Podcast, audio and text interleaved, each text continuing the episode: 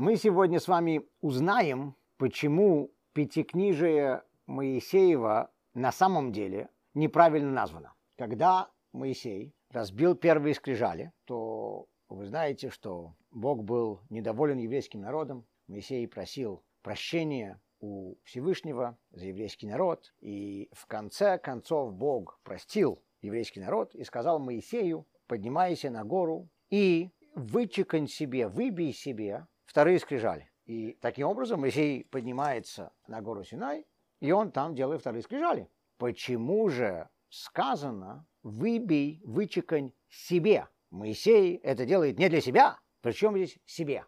В всех комментариях поясняется, что означает «выбей себе». Это значит, что Моисей мог держать у себя, он мог оставлять у себя осколки, которые являются отходами производства. То есть, когда ты вычеканиваешь что-то, то остаются камни, которые, камушки, осколки, которые э, были когда-то частью большего камня. И сказано, вычекань, выбей себе, имея в виду, что то, что будет потом в отходах, ты можешь себе взять. И Моисей э, имел право это себе прикарманить, соответственно, взял себе на память или мог бы потом продать на eBay за очень много денег, не знаю. Теперь, если Моисею нужно было сказать отдельно, что он имеет право оставлять у себя осколки, значит, без этого указа Моисей бы не имел бы права оставлять их у себя. Он не имел бы права их себе присваивать. Вопрос почему?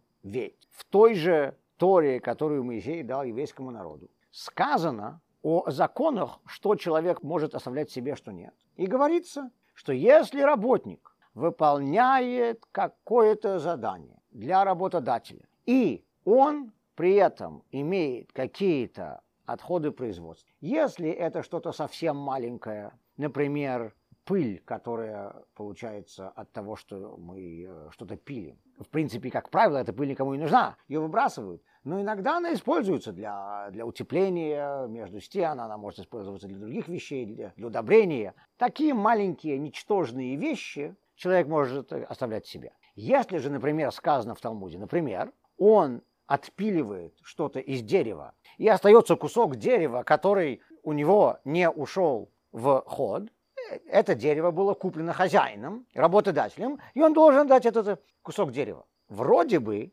все понятно, это вполне разумно, что маленькие вещи он может себе присвоить, а более серьезные вещи он должен отдать назад. Когда Моисей вычеканивал буквы на скрижалях завета, это были совсем малюсенькие-малюсенькие частицы, малюсенькие осколки от э, большого камня. Это были маленькие вещи, маленькие камушки. Вроде бы по закону он не должен был даже спрашивать. Он по закону, который он сам в Торе дал, можно себе их присваивать. Почему же нужно было ему специально отдельно об этом говорить? То есть, если мы подразумеваем, что Бог не говорит вещи, которые мы сами должны знать из той же Торы, а Моисей Тору знал. Если Бог ему отдельно сказал, значит из Торы это не очевидно. Раби Мараш задал этот вопрос, и он на него ответил. Он сказал, что это потому, что скрижали завета были не из простого камня, а они были из сафира, драгоценного камня. И так как это драгоценный камень, здесь законы другие. Мы не говорим о э, просто гравеле на улице, мы не говорим об булыжниках, мы говорим о драгоценных камнях. И драгоценные камни, даже маленькая частица большого камня, маленький камушек может быть очень, э, очень ценным. Теперь вроде бы все понятно. Но все, класс закончен, можно идти домой. Есть законы, как я сказал, о том, что можно держать, что можно оставлять у себя, что нужно отдавать, и большие вещи нужно отдавать, маленькие можно держать у себя. Но именно в отношении камней не так-то все просто. Потому что в отношении обыкновенных камней есть разные мнения. У нас есть две книги, которые были написаны в эпоху Мишны, кроме Мишны. Мишну все знают. Мишна легла в основу Талмуда. Она записано Раби Игуда Анаси, собрано Раби Игуда Анаси из того, что говорили и писали другие раввины. Кроме этого, есть еще другие книги. В частности, у нас есть книга, которая называется Брайта, или на ашкенадском произношении Брайса. Брайта – это те вещи, которые Раби Игуда Наси решил не записывать в Мишну. То есть это были учения, но чаще всего они либо повторяют то, что в Мишне написано, или как-то могут быть поняты из того, что Мишна уже говорит. Поэтому они не включены. Слово «брайта» на арамейском языке переводится как то, что вне, наружнее, то есть то, что осталось, то, что не было включено. И «брайта» на арамейском языке, в отличие от Мишны, слово «брайтон» — это на арамейском языке, в основном вещи, которые были записаны в Брайте, они были записаны мудрецами, которые жили в Вавилоне. Они уже были за пределами земли Израиля. Кроме этого, есть еще одна работа, один труд. Это Тасефта. Тасефта – это книга, записанная одним из учеников Раби Иуда Наси, его звали Хия, и он записал пояснение к Мишне. Тосефта. Да, дополнение. Да, правильно. На иврите Тосефта дословно переводится как дополнение. Совершенно верно. И вот теперь странная вещь. Именно в отношении камней в Брайте говорится, что работник может оставлять у себя осколки камней. Если он, например, делает скульптуру, изваяние скульптуры, или он делает какую-то гранитную работу, и у него остались осколки. Сказано в Брайте, что он может оставлять у себя эти, эти осколки. Хотя гранит может считаться драгоценным, я даже не знаю. Может быть, нет. Скорее всего, нет. Да, драгоцен... гранит, скорее не, не драгоценный.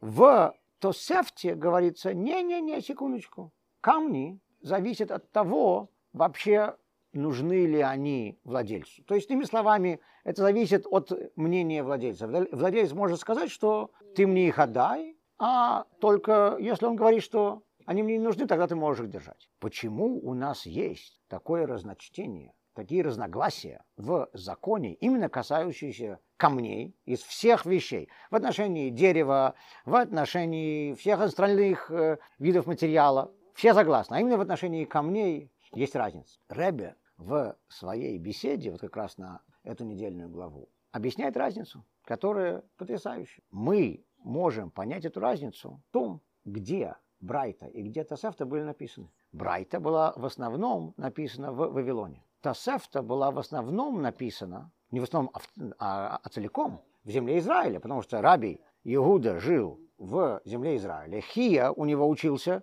в земле Израиля. Тосефта была, была написана в земле Израиля. Мы знаем, что в Вавилоне природа такая, что камней для строительства пригодных там нет. Поэтому, когда э, в Пятикнижии описывается, когда строили Вавилонскую башню, они, они изготавливали кирпичи. Кирпичи изготавливаются из глины, это не камни. Поэтому строительство там не из камней. Камни там по э, стилю жизни, по методике, по, по тому, что люди используют. Камни там не используются. Камни там не нужны для строительства. Если они даже есть, их немного, они не используются. А в Израиле все по-другому. Иерусалимские камни – это белый камень, иерусалимский камень, это, это самая известная вещь во всем мире. Мы, мы, мы знаем, что весь Иерусалим построен из камня. Синоплача построен из камня. В Израиле строится из камня. В Израиле камень – это строительный материал. Он нужен. В Вавилоне камень – это не строительный материал. В Израиле камень – это строительный материал.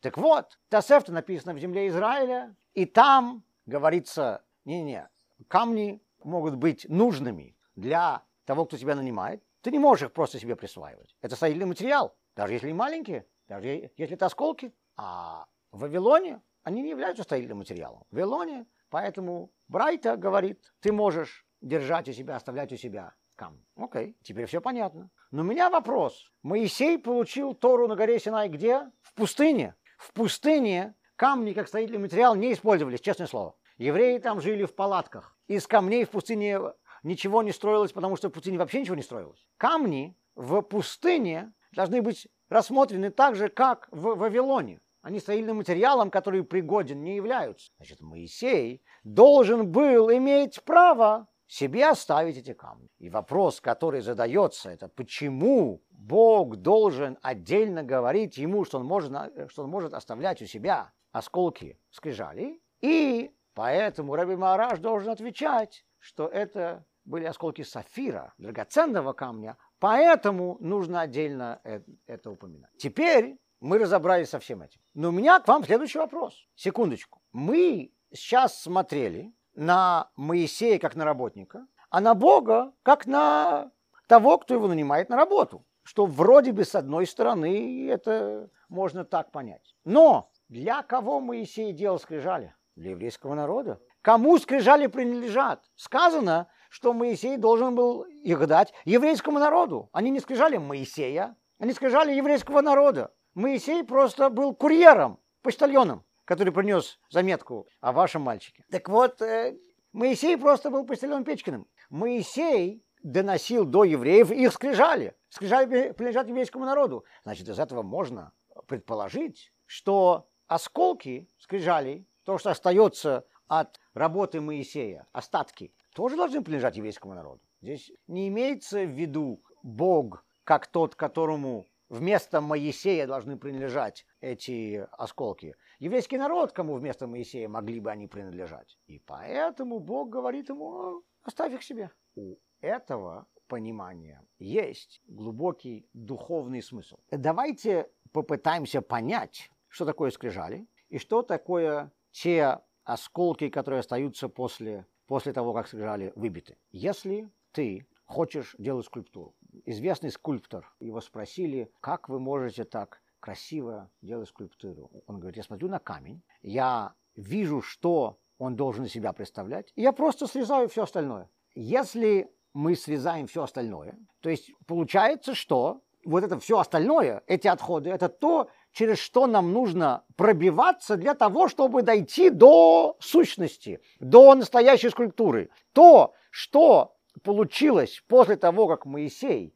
вычеканил 10 заповедей на скрижалях, это была суть. Но Моисей должен был пройти через всю эту работу, вынимая, выбирая и отсекая все, что не нужно, для того, чтобы получить этот результат. У нас есть Тора. У нас есть 10 заповедей, у нас есть пятикнижие, у нас есть письменная Тора. Это то, что нам дано Богом. Это Тора в своем чистом виде. Это Тора, которая может быть сравнена с скрижалями завета. Вот скрижали, как они есть. Посмотрите на них. Моисей пришел с горы Синай со скрижалями, он дал их еврейскому народу. Он говорил в течение всех лет в пустыне, он учил евреев пятикнижию. Пятикнижие – это то, что Моисей учил. Но в пятикнижии есть столько непонятных вещей. Большая часть еврейской жизни не написана напрямую в пятикнижии. Законы субботы мы понимаем только из одной фразы в Пятикнижии в одном предложении говорится, что мы не можем строить храм в субботу. Из этого мы знаем, что все 39 видов работ, которые были нужны для построения храма, запрещены в субботу. Из одной фразы, из одного предложения мы выучиваем все 39 вещей, запрещенных в субботу. Из того, что написано в Пятикнижии глаз за глаз, мы можем понимать, что человеку нужно выбить глаз, но Моисей нам сказал, что это не значит, что нужно выбивать глаз, это значит, что виноватый должен заплатить за этот глаз. Без пояснений Моисея мы бы это не знали бы. Без комментариев мудрецов мы бы это не знали. Без комментариев мудрецов мы бы выбивали друг другу глаза. И примеров тому еще очень много. То есть у нас есть Тора в чистом виде. Тора сама замечательна. Но вопрос в том, можем ли мы ее понять. Нам-то нужно расшифровать, что в ней написано. Нам нужно взять этот камень и вычеканить, отрезать, отломать, все, что не нужно. Нам нужно обработать этот камень для того, чтобы из него получилось то, что полагается. И это мы без Моисея не можем сделать. Моисей должен нам пояснять, как в Пятикнижии записаны все те вещи, которые мы должны оттуда понимать. Как расшифровывать Пятикнижие. Как проходить через все это? Так вот, Бог говорит Моисею, Тора, вот сами заповеди, пятикнижие, ты отдай евреям. Но все то, что нужно выучить, все то, через что нужно пройти для того, чтобы понять Тору, будет оставаться твоим. Это ты будешь преподавать им. Книгу в письменном виде дай им, а остальное ты сам будешь преподавать. Так что мы видим интересную вещь. Пятикнижие названо Моисеевым а его комментарии названы Талмудом э, и другими э, умными словами. Все наоборот. Пятикнижие было дано еврейскому народу, а вот пояснение как раз Моисея. Пояснения принадлежат Моисею. Так что на одном из прошлых классов мы говорили, почему Пятикнижие Моисеева на самом деле не Пятикнижие. Сейчас мы узнали, почему Моисеева на самом деле не Моисеева. И теперь мы также видим, что для того, чтобы прочесть просто пятикнижие, вроде бы все понятно. Не нужно быть великим мудрецом, чтобы просто открыть пятикнижие и его прочесть. Дети с пяти лет начиная уже учат пятикнижие. И истории пятикнижия очень интересны для них. Они там вроде бы все понимают. По крайней мере, они так думают.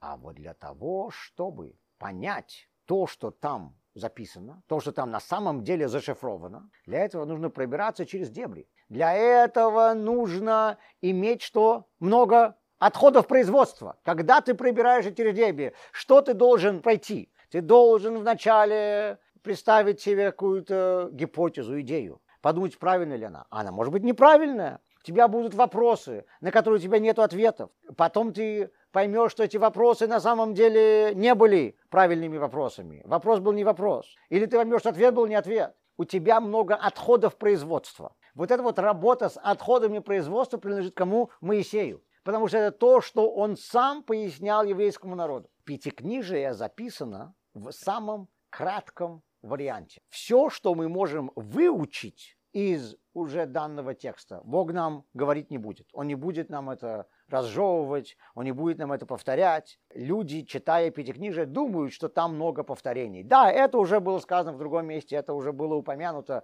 У нас сейчас книга Второзакония изучается. Второзаконие вообще, то есть это то есть повторение, по идее. У нас повторяются 10 заповедей, у нас повторяют, у нас столько, столько вещей повторяются здесь. Истории Моисеи заново повторяет. На самом деле ничто это не записано просто для повторения. В каждом стихе, в каждом слове есть новая информация, нам только нужно ее понять. Бог ничего нам не говорит, кроме самого необходимого. Но как потом изъять эту информацию, вот это нас учит Моисей. И поэтому без Моисея мы не можем это делать, и поэтому в последующих поколениях без раввинов, которые были лидерами еврейского народа, мы это тоже не могли сделать. Поэтому нам нужны раввины постоянно, которые помогают нам расшифровывать все это, потому что без них мы не можем справиться с этим текстом, мы не знаем, как его расшифровать. Тора бесконечна. Все не может быть расшифровано. Мудрость Бога бесконечна. Мы не можем даже представить, как мы можем понять все.